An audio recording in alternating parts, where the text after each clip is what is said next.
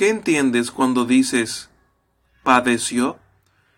Que Cristo, durante toda su vida en la tierra, pero especialmente al fin de ella, soportó en cuerpo y alma la ira de Dios contra los pecados de toda la raza humana, para que así, por su pasión como el único sacrificio propiciatorio, pudiera redimir nuestro cuerpo y alma de la maldición eterna, y obtener para nosotros el favor de Dios, la justicia y la vida eterna.